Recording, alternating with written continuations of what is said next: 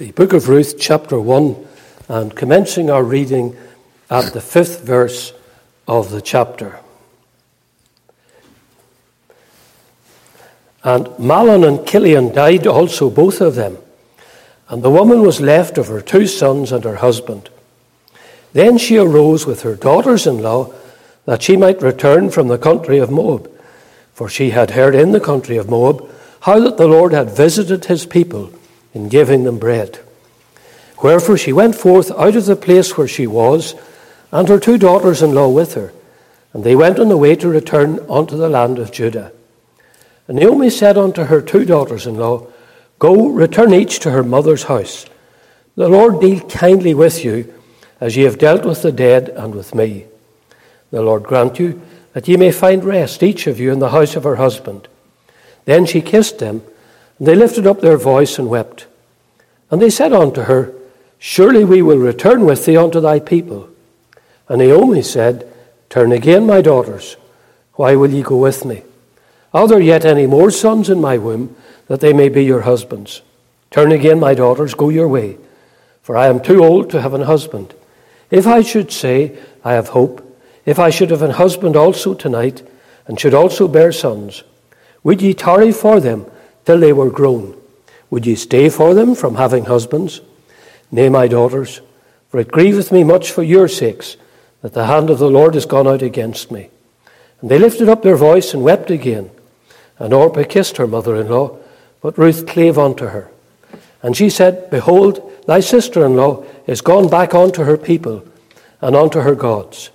Return thou after thy sister in law. And Ruth said, Entreat me not to leave thee or to return from following after thee. For whither thou goest, I will go, and where thou lodgest, I will lodge. Thy people shall be my people, and thy God my God. Where thou diest, will I die, and there will I be buried. The Lord do so to me, and more also, if aught but death part thee and me. When she saw that she was steadfastly minded to go with her, then she left speaking unto her. So they two went until they came to Bethlehem. And it came to pass, when they were come to Bethlehem, that all the city was moved about them. And they said, Is this Naomi? And she said unto them, Call me not Naomi, call me Mara, for the Almighty hath dealt very bitterly with me. I went out full, and the Lord hath brought me home again empty. Why call ye me Naomi, seeing the Lord hath testified against me, and the Almighty hath afflicted me? So Naomi returned, and Ruth the Moabitess, her daughter in law, with her, which returned out of the country of Moab. And they came to Bethlehem in the beginning of barley harvest. Ending our reading there at the end of the chapter, we'll bow very briefly in a word of prayer. Lord, we pray thou wilt bless us now as we turn to thy word. Fill me with thy spirit. Breathe out thy spirit upon us. O God, speak and help us to listen. Help us to learn from thy word. Help us to rejoice in it as those who have found great spoil. And may the hand of God rest upon us in a real way for Christ's sake. Amen. I want us to think about Naomi in our service tonight. I want to concentrate uh, upon her. There's different characters that you can pick out from the book of Ruth. Uh, last week we were looking at Elimelech, the man who failed to live up to his name. And tonight we're going to think about his wife, Naomi.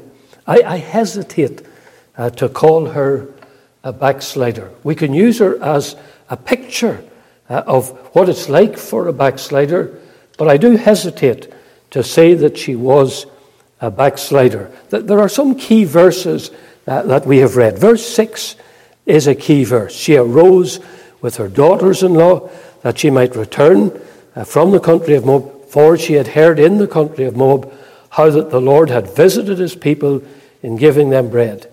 And then in verse 13, uh, towards the end of the verse, she says, It grieveth me much for your sakes, that's the sakes of her daughters in law, that the hand of the Lord is gone out against me. And then verses 20 and 21, and she said unto them, Call me not Naomi, call me Mara, for the Almighty hath dealt very bitterly with me.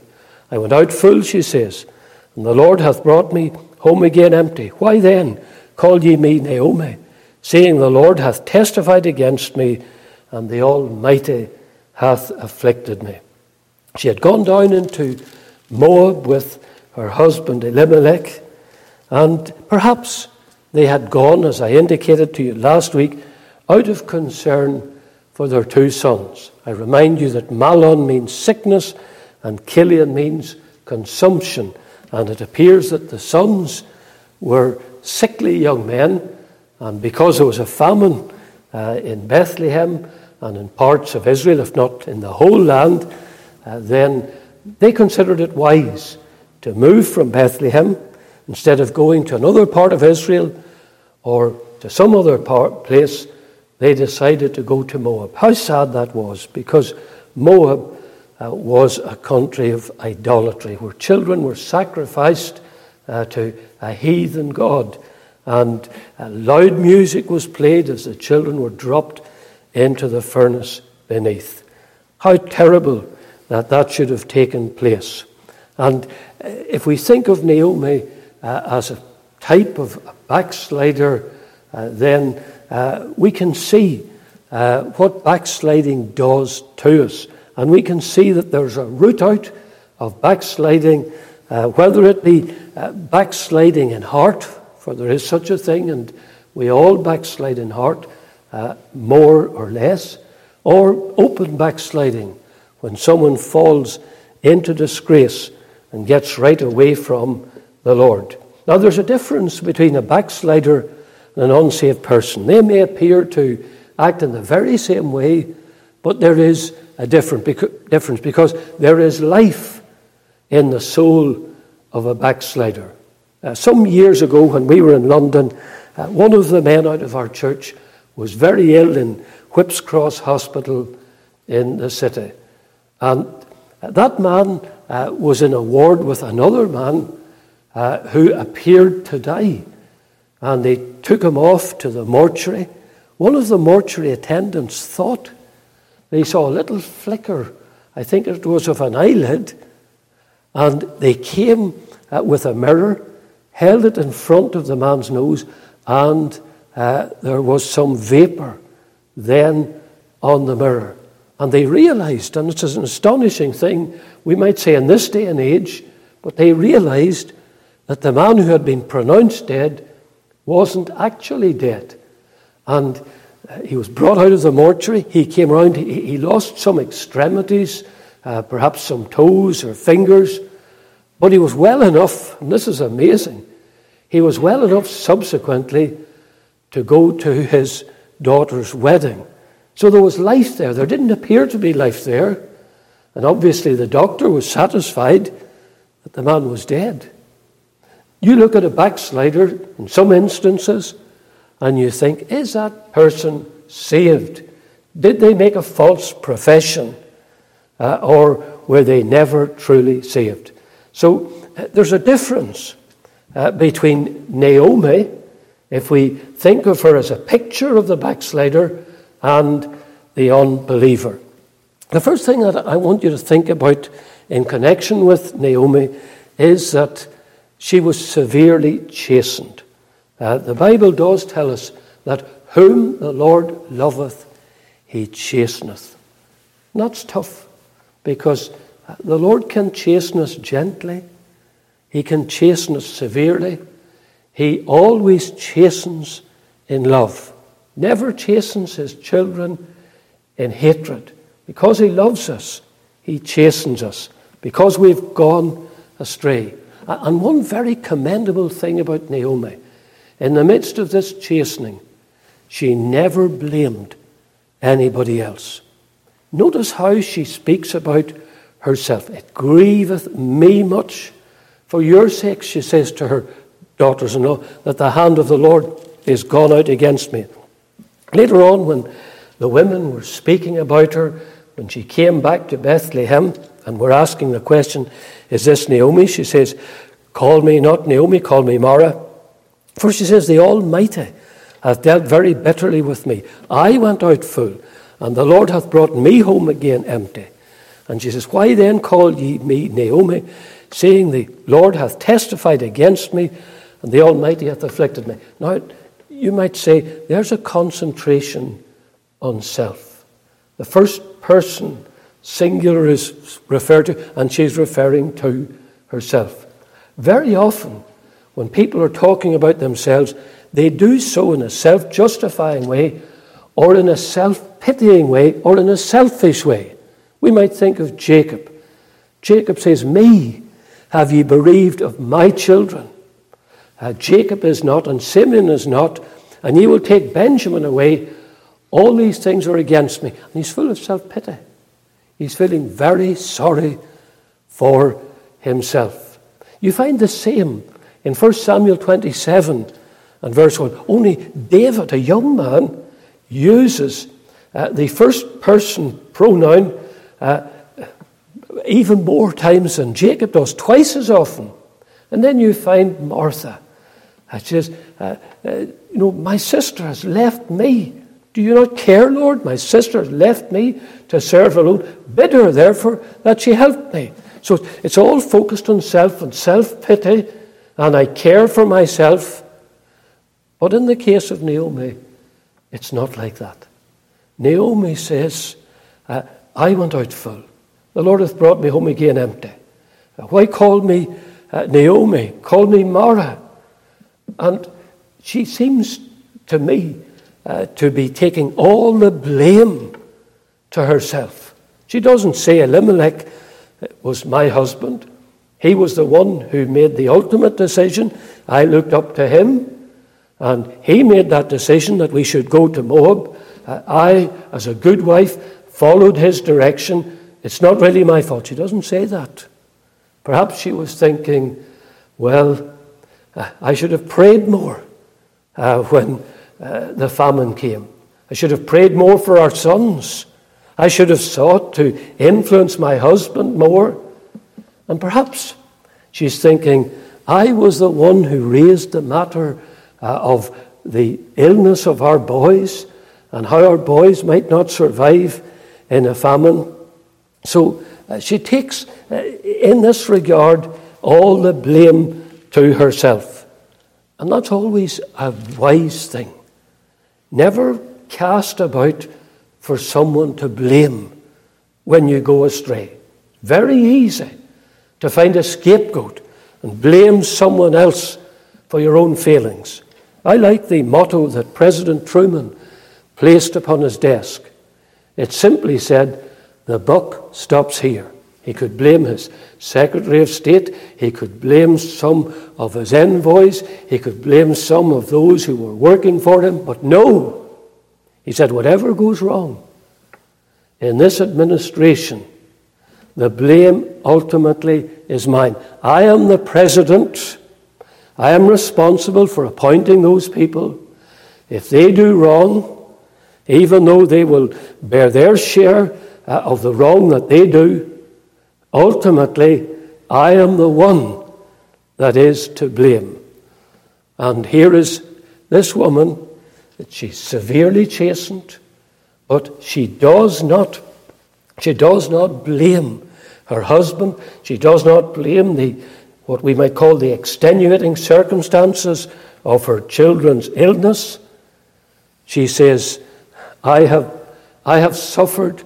Uh, it grieveth me much for your sakes that the hand of the Lord is gone out against me. And so I admire her. I admire her for her courage. I admire her for her willingness to take the blame onto herself. And uh, chastening is not easy to take. It is not easy to take. It takes different forms. In extreme cases, uh, it may lead to our, what we might call premature death. It can take the form of bodily affliction. It may take of the form of mental affliction. It may affect our family as it affected the family of David. It may cause frustration after frustration and general unhappiness for her. But then we remember whom the Lord loveth, he chasteneth. Here is Naomi, and I say to you, let's admire her. Let's admire her for her selflessness, for her willingness to take blame to herself when all the blame most certainly does not attach to her. Admire her for her love for her husband. There's not a word of reproach. Admire her for her care for her daughters in law, how she commends them and says, The Lord deal kindly and truly with you as ye have dealt with the dead and with me.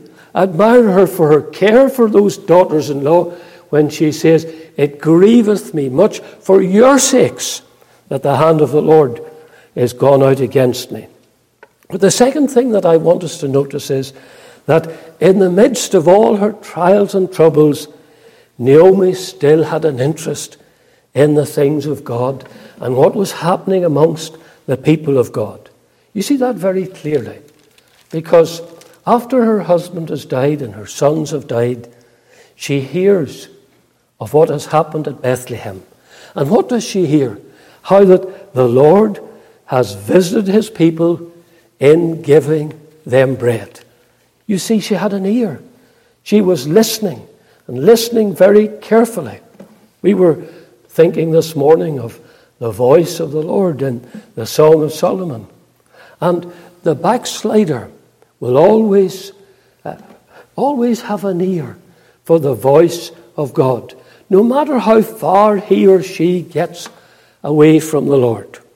Jonah could never get away from the presence of God. He arose to flee from the presence of God, but he couldn't get away.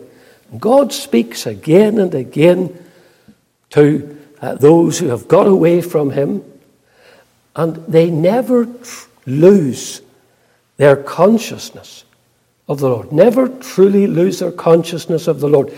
I could go through verse after verse in this chapter, and you will see Naomi is conscious of the Lord. Even though uh, things were difficult for her, even though she lost her sons and lost her husband, even though her sons married heathen wives. One of them, I know, got saved. Yet she thought of the Lord. And, and it's, it's interesting as well that when Ruth made her declaration of loyalty to the Lord, she uses the word Jehovah. Where did she learn about Jehovah?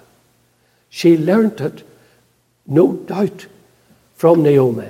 Naomi could have told her, and did tell her, I'm sure, all about the Lord. He created the heavens and the earth. And she told her about man falling into sin in the Garden of Eden, being driven out of the Garden of Eden. She told about the choice of Abraham when he was an idolater in the land uh, of, uh, or in the city of Ur. And she told her of how God led Abraham to the promised land and how then uh, the children of Israel went down into Egypt in the time of Joseph. And after 400 years of affliction, God raised up Moses. The judgments upon Egypt, the crossing of the Red Sea, the wilderness journey for 40 years, and then the passage of the Jordan, the city of Jericho being taken, then the city of Ai after a setback. And she, she made her daughters in law aware of God because she herself was aware of God. You see, what we have to say is this the root, the root of the matter was in her. Uh, Job said to his friends who were accusing him of being a hypocrite, You should be saying, Why persecute we him? Seeing the root of the matter is in him. And it's a great thing uh, when the root of the matter is in a person and that comes out. Uh, that there are tests often that, that show what side of the line uh, we, we are on, whether on the side of the Lord truly or unsaved. Uh, let me give you a few examples from the scripture. You think of the two women in Solomon's time. Two fallen women. They're called harlots. And one of those women accidentally lay on top of her baby and smothered him. And to her horror, when she awoke in the morning, she saw her son was dead. That would have been heartbreaking. But then she, she did an awful thing because uh, she noticed that her colleague was sleeping. Her partner in crime was fast asleep. And she slipped over to her and she slipped out the living child from beside her colleagues, colleague and she sat in beside her friend. And we have to put that in inverted commas. She sat in beside her friend, her own dead child. Soon as her friend awoke in the morning, she looked, and what did she see? Oh, my child, my child is dead. But then she looked more closely, and she realized that's not my child. That, that, that's, that's her child. And she has stolen my child. And she made an appeal. And I don't know how it got to Solomon. Because after all, these are two harlots. You don't expect them to have immediate access to the king, but somehow or other they got access to Solomon. And one, there must have been quite a squabble going on. One was saying, It's my child. The living child is mine. The dead child is yours. You smothered your child. You lay on your child. And of course, accusation, counter accusation was made. And Solomon said, Bring me a sword. And when the sword was provided, he said, Cut the living child in two and give one half to that woman and one half to that woman. The woman who was not the mother of the child, she didn't have a flesh and blood attachment to the child. And so she said, That's fair. That's fair. She was able to bear a child being cut in two and receiving half of that child and the other half being given uh, to her erstwhile friend. If that had been her child, there is no way she would have agreed to have the child cut in two. But the other woman, because it was her flesh and blood, because she cared for that child, she said, No, no. She said, Give her the living child. Do not cut the child in two. And Solomon immediately realized the living child, the living child belongs to that woman. Give her the child. The dead child is the child of the woman who was happy to see the living child cut into. You see, the instincts, the, the nature uh, of the mother was such she had an attachment to that child. You might say, in that sense, the root of the matter was in her. And you see it here in Naomi. The root of the matter is in her. Yes, uh, they've gone astray. Yes, they've gone to Moab. It's an idolatrous country. Yes, they have stayed longer than they intended. And yes, her husband will never return from it. And 3,000 years later, as I pointed out to you last week, he's still there. But for Naomi, there's still an interest in the Lord. No matter how difficult life has been, no matter how much she feels she has failed, yet she has that attachment to the Lord. And it always comes out. It came out in those two women, that, that living attachment. And it came out when David failed. And he went and joined himself to the king of Gath. And the king of Gath was going to make him the keeper of his head. He was going to make him uh, his bodyguard. And then there blew up a war between Israel and the Philistines. And you know what happened? David was recruited by the king of the Philistines. And he said, You'll come out with me, and you will fight with us against the Israelites. David prevaricated. He didn't want to say, Yes, I will. And he said, Thou knowest what thy servant uh, can do. A very misleading answer.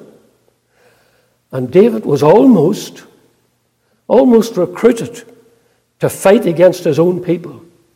It was totally against his desires because he loved his people and he loved the Lord of his people. But the princes of the Philistines, they weren't happy. And they rightly judged the situation. They said, Look what's going to happen. How will David be reconciled to his master?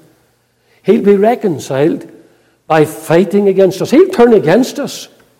When the battle starts, he will turn and he will fight against the Philistines. He'll not fight against Israel. They knew. Shrewd men as they were, ungodly men as they were, they knew where David's heart lay. And so they said, He'll fight against us, he'll not fight against the Israelites. But when push comes to shove, as we say, uh, what's really in us comes forth. And in Job's heart, the root of the matter was there. They're saying to Job, You're a hypocrite. And Job says, I'm no hypocrite. The root of the matter is in me. You're persecuting a child of God. You're doing wrong. And I come back to Naomi. Yes, the root of the matter was in Naomi. And you can test yourself in another way. When you fail, are you happy or are you unhappy? Job, uh, Job had the root of the matter in him. And then another man that had the root of the matter in him was Lot. Lot did great wrong by going to Sodom. But you might look at him and you might say, Was Lot a child of God? In fact, if you'd only the Old Testament, you would say, Lot, Lot was never saved. And Lot today is in hell. Because the last we read of him, he has fallen into sin with his own daughters. He hasn't escaped fully uh, uh, from the contamination of Sodom. He was selfish, he lost everything. But the last we find him drunk and falling into sin with his daughters. And you say, well, Lot wasn't saved. But then you come to the New Testament and you come to 2 Peter chapter 2 and you find him described as just, just Lot. And that word just is righteous. And it says that righteous man, in seeing and hearing, vexed his righteous soul from day to day with the ungodly deeds uh, of uh, the people of Sodom. So here is a man, and how do you discern what's in him?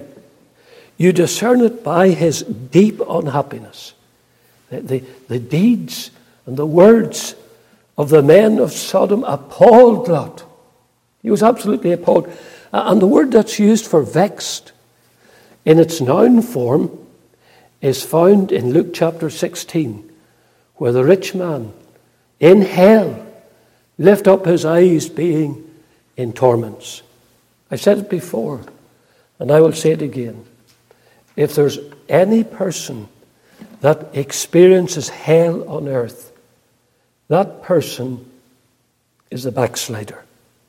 People talk about hell on earth, they don't know what they're talking about. But if there's any person that experiences hell on earth, it's a backslider. You see, when you backslide, you lose the comfort of your salvation. You lose the comfort and the joy of the presence of the Lord. And then on the other side, you can't enjoy the world. You can't enjoy it. You're spoiled for that. You have a new nature. That new nature delights in holiness. And there's no pleasure anymore.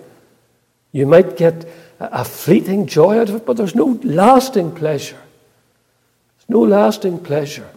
And in Jeremiah chapter 2, the Lord says, My people have committed two evils. They've forsaken me, the fount of living waters, and they have hewn them out cisterns, broken cisterns that can hold no water. You're spoilt. You're spoilt for this world. And you have no peace, no joy, no assurance regarding the world to come. And here is Naomi. She's not settled in Moab. She's interested in what's happening in, in her own home city.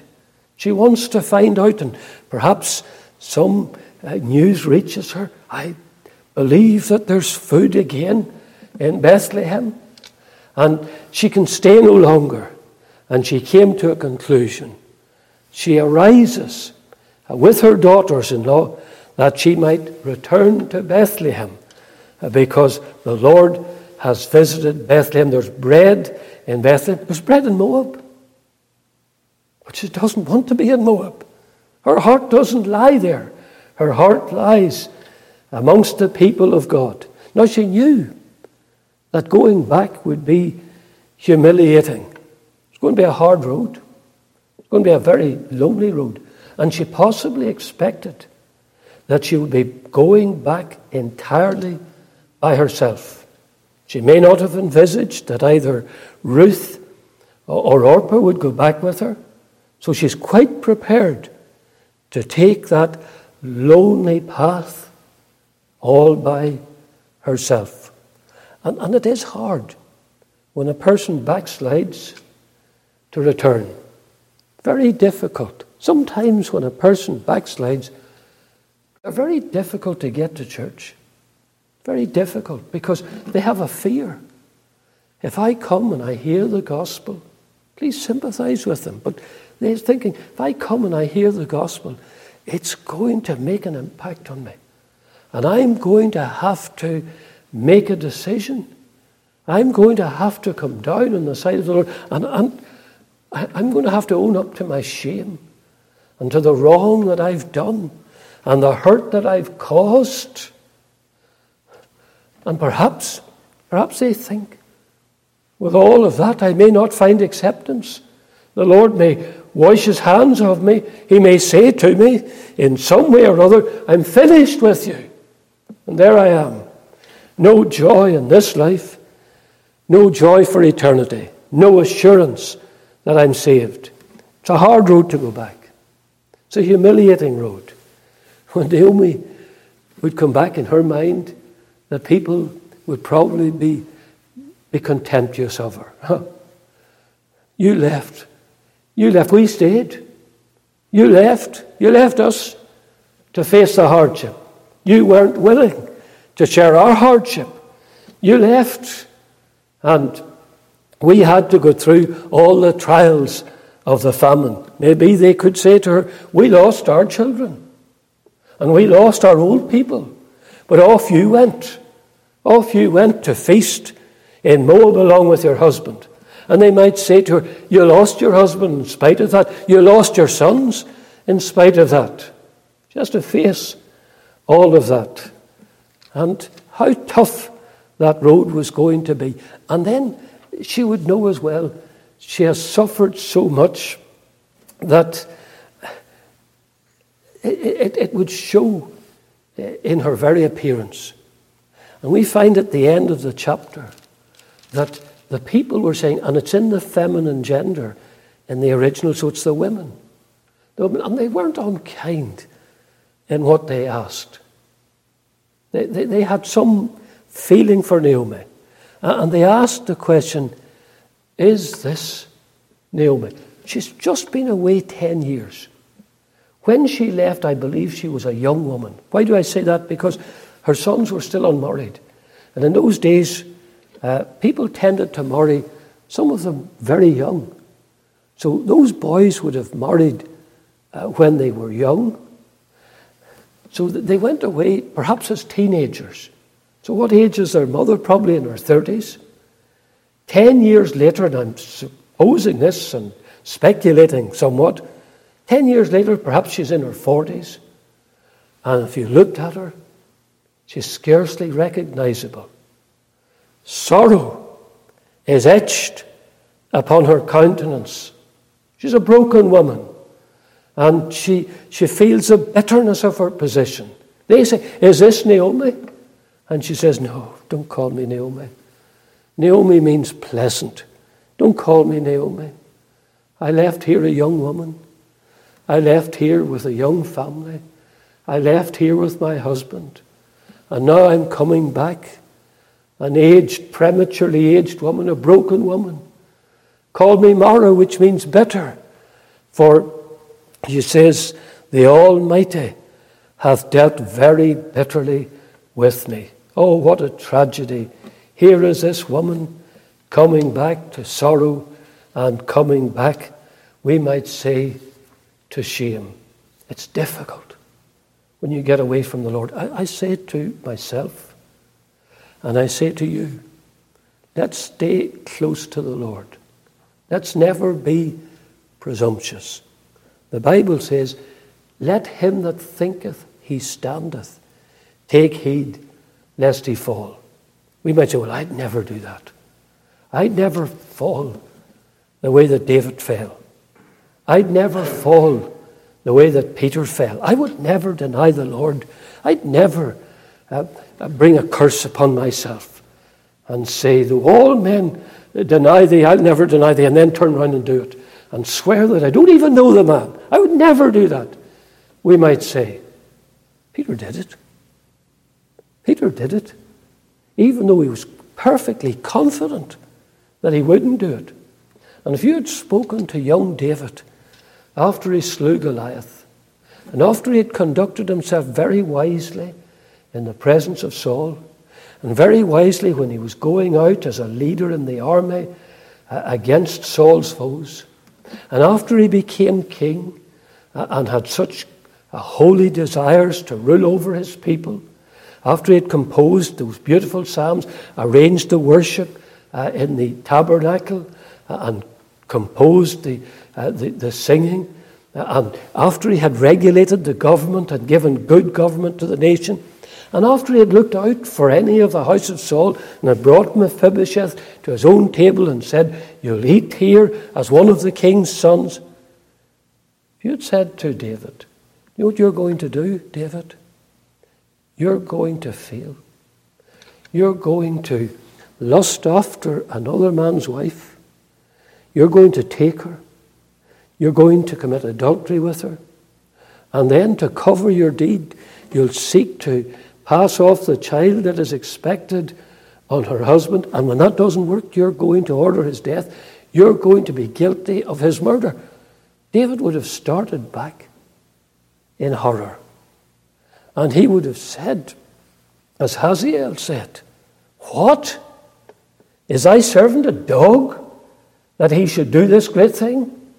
David would have, would have been startled. Could I, could I do that? After all the Lord has done for me? After the joy I've found in the Lord? After the Lord has carried me through all those difficult experiences when Saul hunted me, do you think I could do that? That I could betray the Lord and betray my fellow man in that way? But he did it. So let him that thinketh he standeth take heed lest he fall. We might not fall to adultery, we may not fall to murder, we may not fall into drunkenness, and so on. But we can fall. We can get away from the Lord, even if it's not outwardly. We can get away in our hearts and become cold and careless, and that's a great crime. And the Lord has loved us so much. That's a great crime against the Lord. And when our hearts are cold, then we're not really showing any love for our neighbour. We're not praying for the salvation of souls. And, and little things will creep in. And people will look at us and say, oh, if he's a Christian, he's so miserable. He cares so little. He's just as selfish. And he's just as worldly as we are. Uh, why should I want to be a Christian? For uh, I'm as good as he is. I'm as good as she is. Yes. Backsliding makes its mark, it takes its toll upon us. But one thing it cannot do, if we're really saved, it cannot stop us having that real inward desire, that unhappiness, that unhappiness such as Lot felt, but maybe not to the same degree, but it's unhappy that we feel. And we begin to think, what is the point of life? What is the point? It's like being on a treadmill. Uh, we're gaining no ground. We're like Samson going round and round in circles uh, when he was taken a prisoner by the Philistines. And here is Naomi. She's lost so much. She's a shattered woman a broken woman. But the root of the matter is in her. And she speaks about the Lord because she can't keep away from speaking about the Lord. She can't keep away from thinking about the Lord. And then she hears there's bread in Bethlehem. And her heart yearns. I must go back.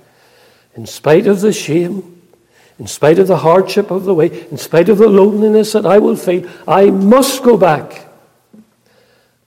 And we think of her return journey. Uh, on the way, she stops her daughters, or daughters in law, and says, You go back.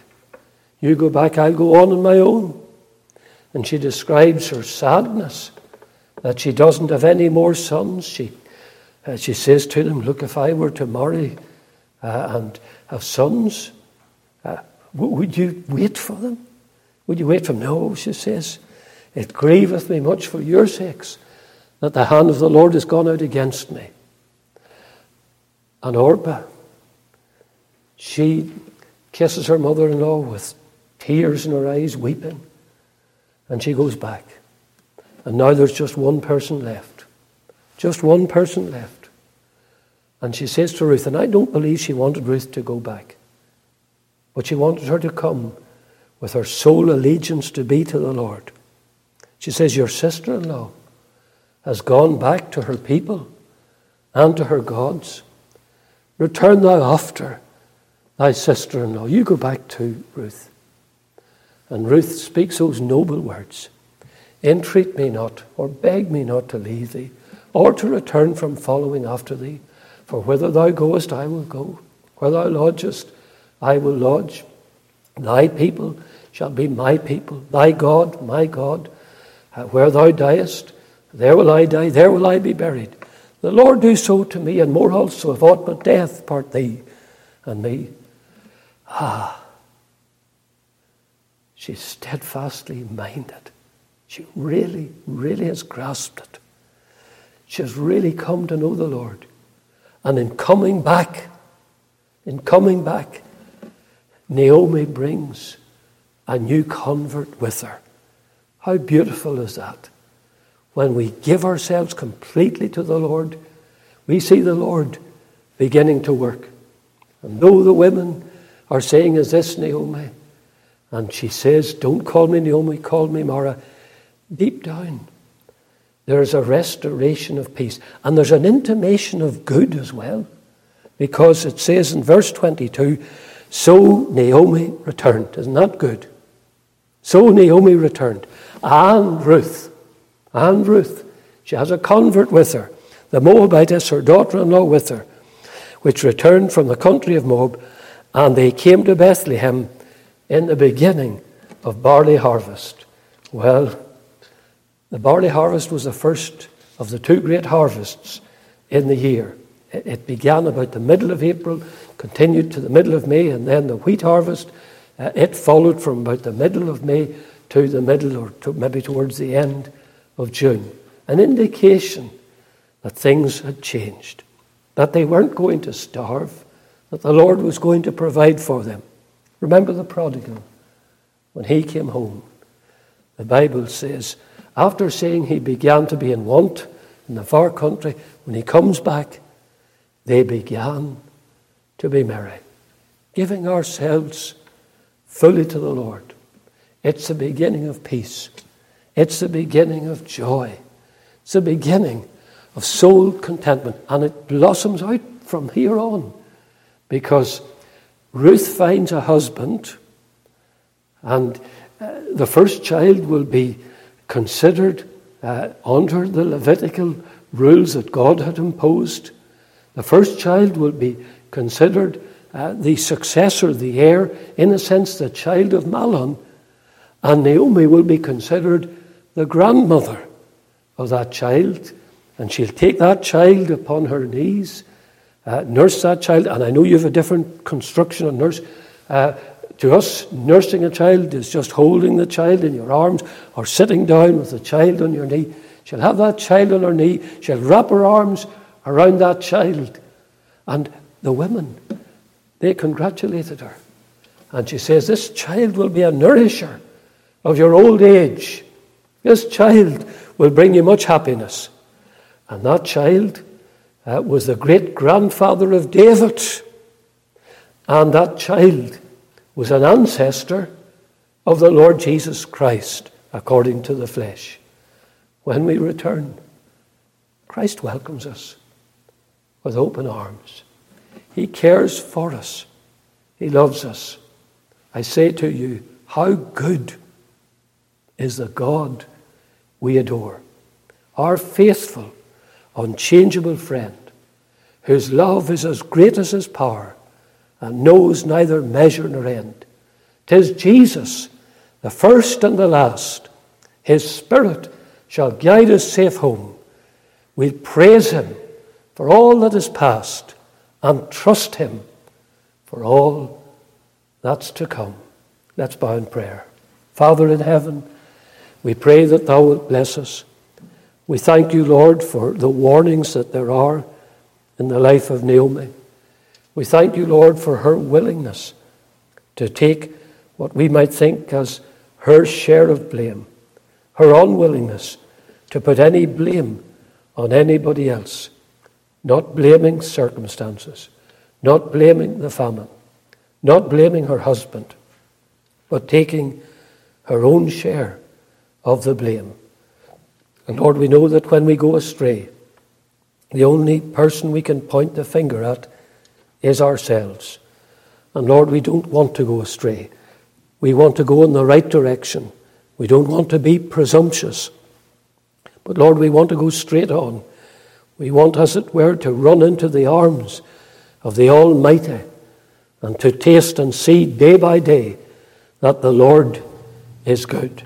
Forgive us, Lord, wherein we have failed, wherein we have backslidden, and it has happened too often. Forgive us, Lord, for our backsliding, and help us to walk in the very center of thy will. Help me to walk in the center of thy will. Help thy people uh, to walk in the center of thy will. Bless this congregation and separate us now in thy fear and with thy love and thy blessing. Hear an answered prayer. We pray in Jesus' name. Amen.